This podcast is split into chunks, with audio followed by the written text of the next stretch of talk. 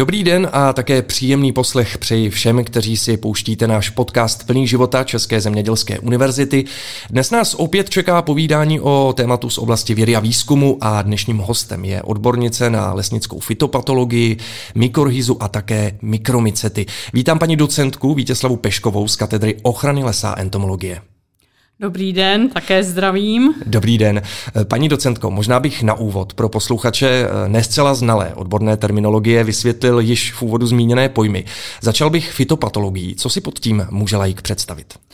Tak, fitopatologie je vědní obor, který se zabývá patogeny na dřevinách, to znamená houby, které dřevinám škodí. A termíny eh, mykorhiza a mikromicety? Eh, mykorhýza to je eh, termín, který se zabývá vztahem mezi dřevinami a kořeny stromů. Máme několik typů mykorhýzy a je to velmi důležitá součást přírody, neboť v podstatě 90% všech eh, rostlin, dřevin má nějaký typ mykorhýzy, takže je to pozitivní vztah, který v té přírodě funguje. Uh-huh. A uh, mikromicety? Mikromicety to jsou ty menší houby, které nejsou vidět pouhým okem, uh-huh. je třeba je dále potom analyzovat pod mikroskopem a tak dále, ale nicméně taky patří mezi významné patogeny, které dřeviny poškozují. Vy jste zmínila, že zhruba 90 až 90 eh, vlastně rostlin je mikorhizních a eh, mě tedy zajímá, on to je většinou symbiotický vztah, jestli se nepletu, ale může se někdy stát parazitickým, že to přeroste, eh, řekněme, přes tu míru toho, kdy to je ta symbioza, tedy že si navzájem pomáhá houba s rostlinou. Eh, v případě té mykorhýzy ne. Ta mykorhýza je opravdu striktně pozitivní hmm. vztah plus plus, že je pro oba organismy prospěšný. Ale ta vlastní symbioza je vlastně proces, který zahrnuje jak ty pozitivní vztahy, to znamená plus plus, ten mutualistický, hmm. ale právě zahrnuje i ten parazitismus. Rozumím. Přesuňme se tedy teď už přímo do lesů. Eh, co je podle vás jejich momentálním největším ohrožením? Je to v médiích často zmiňovaný kůrovec či jiná choroba nebo houba a dá se to vůbec takhle paušalizovat nebo každá oblast naší země má své problémy, když to tak řeknu? No určitě otázka kůrovce je velmi medializovaná, ale já zase svého pohledu mám pocit, že e, ty patogeny, které škodí na dřevinách, hrají také významnou roli a ty porosty u nás velmi významně poškozují. Jedná se především o invazní druhy, invazní patogeny, které bývají k nám zavlečeny a působí rozsáhlé škody kalamitního rozsahu. E, proč myslíte, že je zrovna ten kůrovec tak vytěžován mediálně? Je to tím, že je to zajímavější oproti houbám, třeba že je to brouk, nebo jaký na to máte názor? No, malinko mám pocit, že ano, neboť i řada studentů daleko lépe a více je baví právě ty hmyz, ty, ten hmyz, hmm. protože hmm. to prostě se hýbe a s těmi houbami a obecně fitopatologů u nás i ve světě poměrně málo, protože eh, je ta práce s tím trošku složitější, ta determinace je hmm. náročnější, ale hlavně je potom problém, co s tím. My tu hmm. houbu určíme ale potom, co s tím dál dělat, je velký problém. A ono tohle je možná trochu věštění z křišťálové koule, ale vím, že to není úplně váš obor, ale myslíte si, že se nám podaří časem eh, toho zmiňovaného kůrovce, kůrovce zbavit, nebo alespoň nějakým způsobem dostat do situace, aby jsme ho měli pod kontrolou? No, já si myslím, že pokud budou příhodné klimatické podmínky, to hmm. znamená, že bude dostatek vody eh, a tak je ta šance na, tu, na ten úbytek toho kůrovce rozhodně jo. Nicméně, jak teď vidíme, září, říjen, listopad, opět zase sucho, takže... Hmm, hmm. Takže příroda nám v tomto moc nepomáhá. Přesně tak. Hmm, hmm. My jsme tu zmiňovali hned několik problémů našich lesů. Buďme teď trochu konkrétnější. Co třeba stojí za odumíráním náhradních porostů smrku pichlavého v oblasti Krušných hor? To je zajímavá problematika, které se my věnujeme už od roku 2009, kdy mm. opravdu došlo během eh, několika let k výraznému odumírání náhradních porostů smrku pichlavého, které tam byly vráceny nebo vysázeny po mm. emisní kalamitě a řadu let se jim tam dařilo dobře, už ta dřevní hmota eh, dosahovala dobrých dimenzí. Nicméně od roku 2009 jsme najednou začali registrovat na těch stromech smrku pichlavého houbu, kloubnatku smrkovou, uh-huh. gemamice spice, která od roku 2009 do roku 2015 v podstatě zdecimovala všechny porosty smrku pichlavého, takže pak probíhaly rozsáhlé rekonstrukce těchto náhradních dřevin. Uh-huh. A ona kloubnatka smrková, eh, kterou jste zmínila, útočí i jinde. Eh, zjišťoval jsem, že třeba v oblasti Jizerských hor nebo Krkonoš, tam je také ten problém. Eh, jaká je tam ta aktuální situace? Je to třeba lepší než v Krušných horách nebo je to obdobné? Je to srovnatelné, ale Krušné hory mají to specifikum, že vlastně těch porostů smrku pichlavého je tam nejvíc. Hmm. Takže v těch Orlických horách ano, na tom smrku pichavém je ta houba rovněž, i v těch Jizerských horách, nicméně ty porosty tam nejsou tak rozsáhlé a musím říct, že uh, nikde ve světě nezažili takovou kalamitu jako my v případě hmm. odumírání toho smrku pichlavého. A ještě bych dodala, že bohužel v roce 2015 se tato houba objevila e, ve větším rozsahu i na smrku stepilem, což mm-hmm. teda byl pro lesníky poměrně velký problém. E, takže my jsme pokračovali ve výzkumu na tom smrku mm-hmm. stepilem, ale musím říct, že ty poslední dva roky e, je právě příznivější situace, takže to poškození toho smrku stepilého není tak rozsáhlé. Hmm. Ale opravdu to od toho roku 2009 byl velikánský problém a ta příčina, jestli mohu dodat, hmm. tak se domnívám... Chtěl jsem se zeptat, proč no. v Krušných horách je to právě no. tak, tak na, uh, horší o tolik než uh, No, jinde. jedna, Krušné hory, tam hmm. je problémů dost i se zvěří, je tam ale hlavně problém s půdou, protože hmm. tam je velmi uh, kyselé, je to velmi kyselé stanoviště a hlavně tam uh, ta houba, tam byla i předchozí roky. Nicméně, jak došlo k odsíření elektráren a ta hmm. síra vlastně fungovala jako fungis statikum. Takže Aha. tu houbu jakoby tlumila hmm, hmm. a teď došlo k tomu odsíření a ta houba vlastně měla možnost na těch stromech se plně rozvinout. Takže eh, kromě samozřejmě je to komplex příčin, počasí, spodní voda chybějící, jak už hmm. jsem zmínila, ta půda, ale eh, to odsíření elektráren tedy zafungovalo, eh, předpokládáme v těch hmm. Krušných hmm. horách. Hmm tak samozřejmě odsíření elektráren byl asi ano. žádaný krok jistě, na jednu stranu, jistě, ale, jistě. ale jak vidíme, přinesl sebou i jistá negativa. Ehm, jsou i další houby, které třeba v posledních letech působí velké problémy v našich lesích? Určitě je to, zase to reaguje na průběh počasí, třeba prosychání borových porostů. Když si uvědomíme suché roky 2015, 16, 17 i třeba suchý rok 2004, 2010, kdy vlastně chybí spodní voda a ty hmm. borové porosty jsou oslabené, tak pak nezvládnou infekci houbou a rozjela se v těchto letech velice významně houba uh, Cenangium ferruginum, Spinozum a ještě Diplodia píne, která se velice významně spolu podílela na tom prosychání dospělých borových porostů. Uh-huh. Takže zase patogen, který se projevil díky nepříznivému průběhu počasí. A e, počasí je tím, řekněme, hlavním důvodem toho aktuálního odumírání dřevin zapříčeněného houbami, nebo jsou tam jiné faktory, které k tomu nahrávají? To počasí hraje významnou roli, ale potom je tam ještě otázka invazních patogenů. To je veliký problém. Eh, řada hůb byla k nám zavlečena mm-hmm. buď sadebním materiálem, nebo některé patogeny se šíří třeba, třeba větrem. Mm-hmm. Takže tyto invazní patogeny se potom na tom novém stanovišti namnoží a působily třeba v případě nekrózy jasanů nebo odumírání olší veliké problémy takže invazní patogeny. Ještě bych ráda zmínila z těch invazních patogenů patogeny rodu Phytophthora, což jsou organismy houbám podobné, nejsou to vlastně houby z hlediska biologického systému, ale jsou to organismy, které nejenom u nás, ale i v Evropě na dřevinách, lisnatých i jehličnatých působí veliké problémy. Prvního takového významného zástupce, kterého tady máme u nás v České republice už od roku 2007, je hmm patogen Phytophthora alni, která velice významně redukuje břehové porosty olší, především olši lepkavou, olši šedou. Ten patogen funguje tak, že způsobí hniloby kořené, kořenového krčku a vlastně, když si uvědomíme, kde ty olše rostou, že spevňují ty břehové porosty, tak ty fytoftory, které je napadají, vlastně způsobí hnilobu a e, erozi těchto břehových porostů. To je jeden příklad.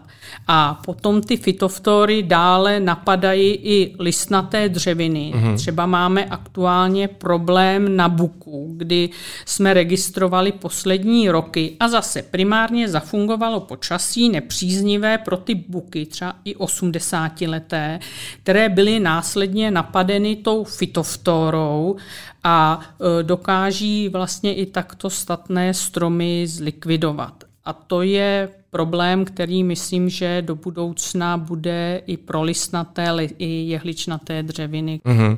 A podařilo se nebo daří se tu situaci nějakým způsobem stabilizovat či, či už zlepšit, protože zmínila jste, že se to týká předchozích let, kdy vlastně ten problém se tu objevil, tak jestli už je nějaký, nějaké to světlo na konci tunelu, jak se říká.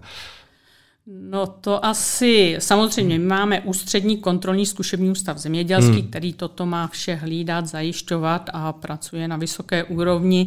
E, nicméně, jak už jsem zmínila, některé patogeny se šíří větrem a hmm. zrovna hmm. v případě nekrózy jasanu, to je houba, která pochází z Ázie, kde byla na e, jednom druhu jasanu a v té Ázii byla jako saprofy, takže hmm. žádný hmm. problém. A pak se větrem vlastně dostala do Evropy, napadla tady ten ten náš jasan stepilý, především úzkolistý a tady už to fungovalo jako parazit a došlo opravdu k rozsáhlým odumíráním jasanových porostů.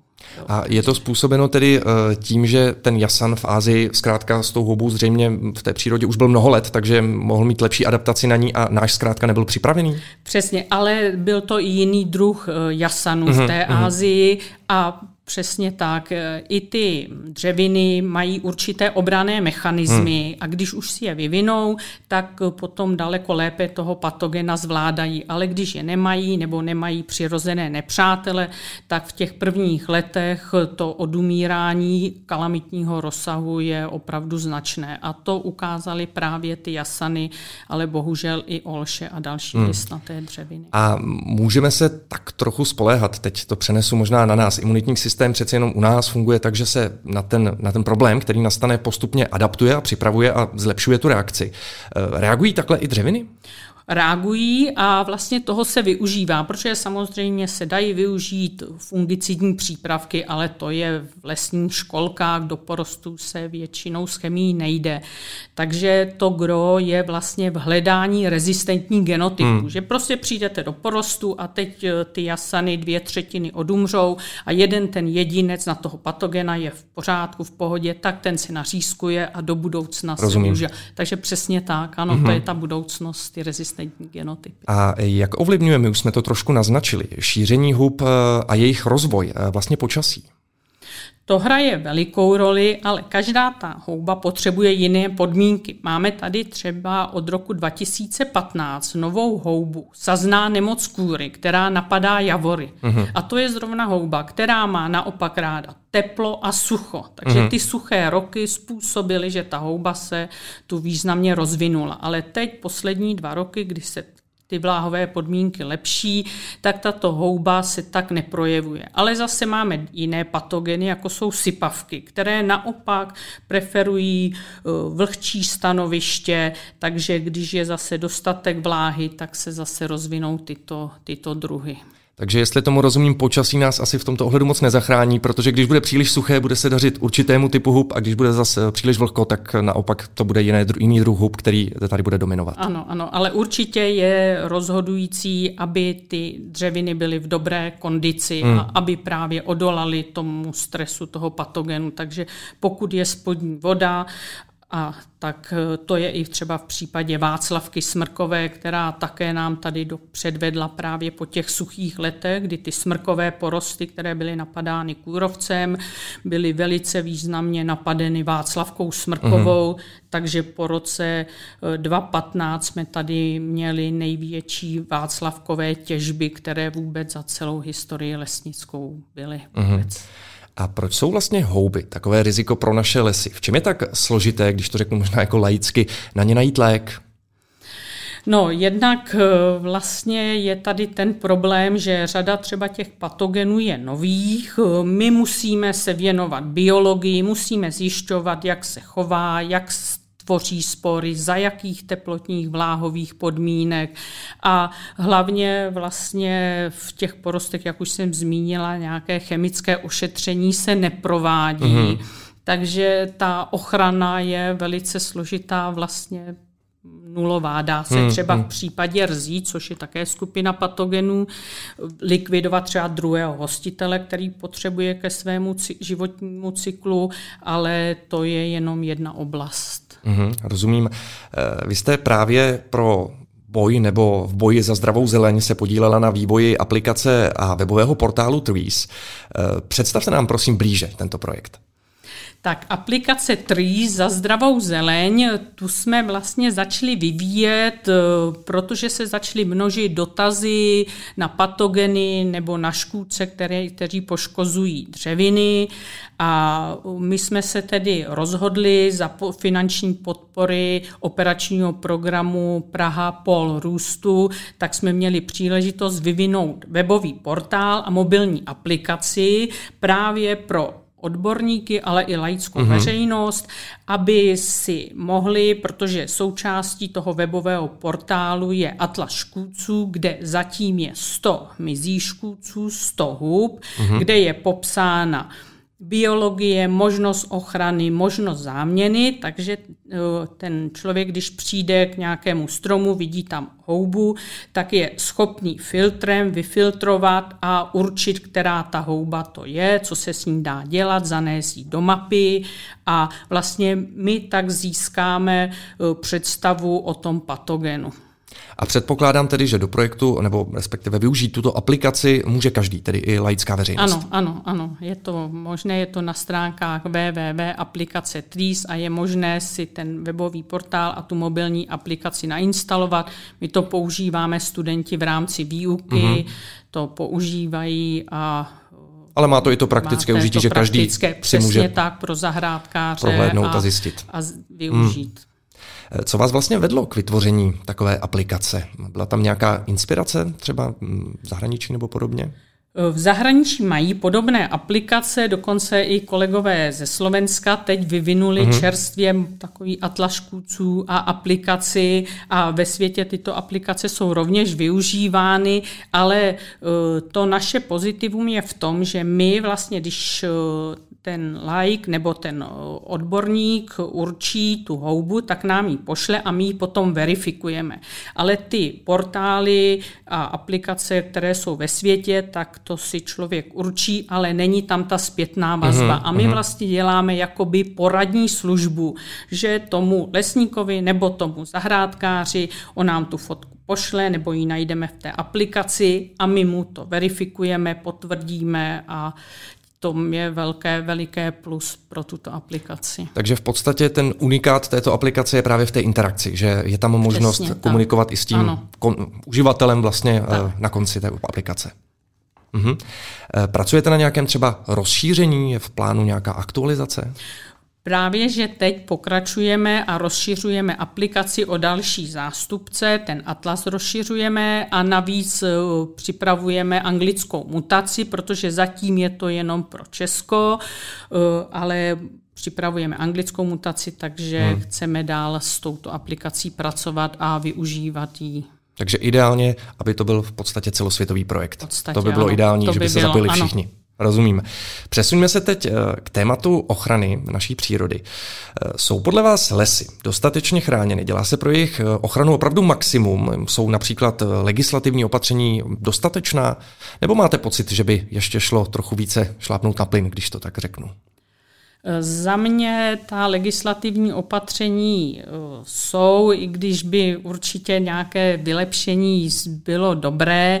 Mm, je pravda, že teď, když máme kůrovcovou kalamitu, tak jsou opravdu tendence dávat, osazovat listnatými dřevinami, ale i tady v tom musí být Eh, člověk trošku na, být na pozoru, protože ty listnaté dřeviny je potřeba vkládat tam, kam patří, mm-hmm, protože mm-hmm. se právě může stát to, jak jsme i hovořili, že dáme tu listnatou dřevinu na stanoviště, které nebude úplně optimální a právě může přijít ten invazní patogen nebo jiný problém, který vlastně tu dřevinu dokáže ohrozit. Tím, že není v plné kondici, protože Přesně není ve svém tak. přirozeném prostředí. Tak, no. Rozumím tomu.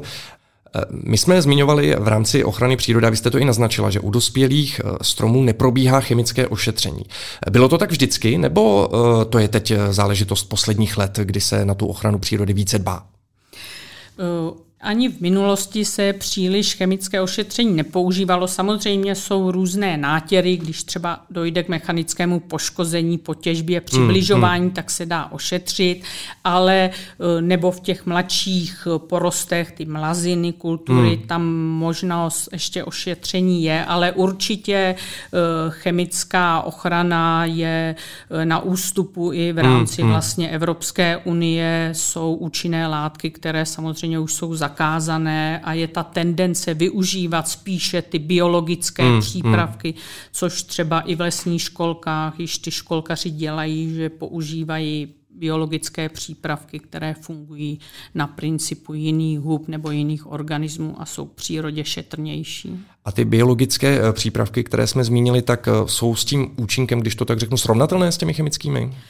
Ty, co jsou otestované v rámci fitopatologie, to jsou dva přípravky, nebo nyní polyverzum, supresivit, který používají mm-hmm. školkaři, tak myslím, že ta účinnost je eh, poměrně značná, nicméně pořád je to živý organismus, mm. to znamená, že nějak se chová, potřebuje samozřejmě ten přípravek nějaké pH půdy, potřebuje nějakou vlhkost, aby zafungoval, takže samozřejmě ta, ta klasická chemie je účinnější, hmm, ale k hmm. přírodě hmm. není, šetrná. není šetrná, takže to, Takže je to, to takový kompromis, ke kterému jsme zkrátka přistoupili. Tak. Rozumím. Eh, pokud by nás teď poslouchal zájemce o studium ochrany přírody, ochrany lesů, tak jaké vlastně možnosti v těchto oblastech nabízí Česká zemědělská univerzita?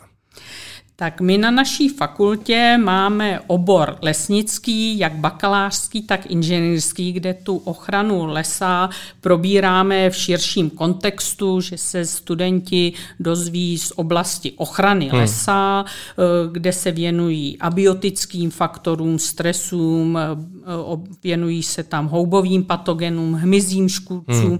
ale pak samozřejmě i pěstování, genetika je obor, který na naší fakultě teď teď opravdu je na vysoké úrovni a rovněž dálkový průzkum země, což je vlastně oblast, kterou my i v té fitopatologii teď v rámci jednoho projektu využíváme, že zkoušíme ověřovat eh, detekci patogenů ve vztahu k dálkovému průzkumu země. Takže mm-hmm. i tyto obory je možno studovat a myslím si, že to uplatnění a je poměrně široké.